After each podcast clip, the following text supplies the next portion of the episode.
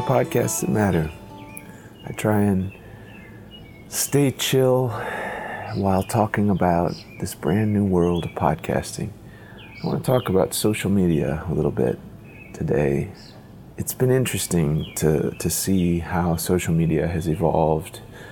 Uh, it's got a lot of great things to it. It's amazing to be connected to all the people that you've touched in life, thousands of people, most likely. And in a lot of ways, it's great. A lot of ways, you can see pictures of your grandkids. You can stay connected to people far away in different countries. You can you can run into people you never might have met. But there's a lot of bad to that also, uh, and, and we all know those stories.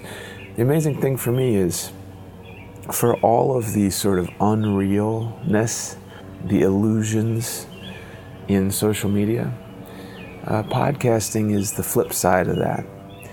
Um, there's a lot. You can also have illusions in podcasting, but the way Instagram is going and the way uh, some of the channels in social media are going is, is showing a bit of the real world around you. Podcasting, I think, is the most beautiful form of that, where the podcasts that I enjoy listening to, I can hear the atmosphere around people. They're walking through New York City, or they're out in the country, um, or uh, there's a great new podcast called Chicken Space where um, there's a former pastor just talking about life and calm and mindfulness while feeding his chickens. Uh, it, it's strange but fascinating. And uh, your voice needs to be heard in that whole mix. Uh, it really does. Uh, in the same way, if you're a parent, you're a thought leader for two or one or five children.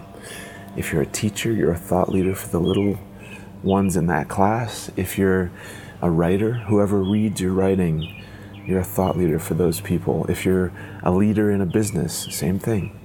So, this is a way for your voice to be heard and for you to develop that story while displaying the calm part of yourself. You know, this is not my voice that I have on when I do a business call. This is not the voice that I use when I'm uh, trying to impress someone. This is me hanging out and telling you my deepest thoughts, hopefully, uh, about life. And I can do it while I'm looking out at this beautiful day. So that's my encouragement.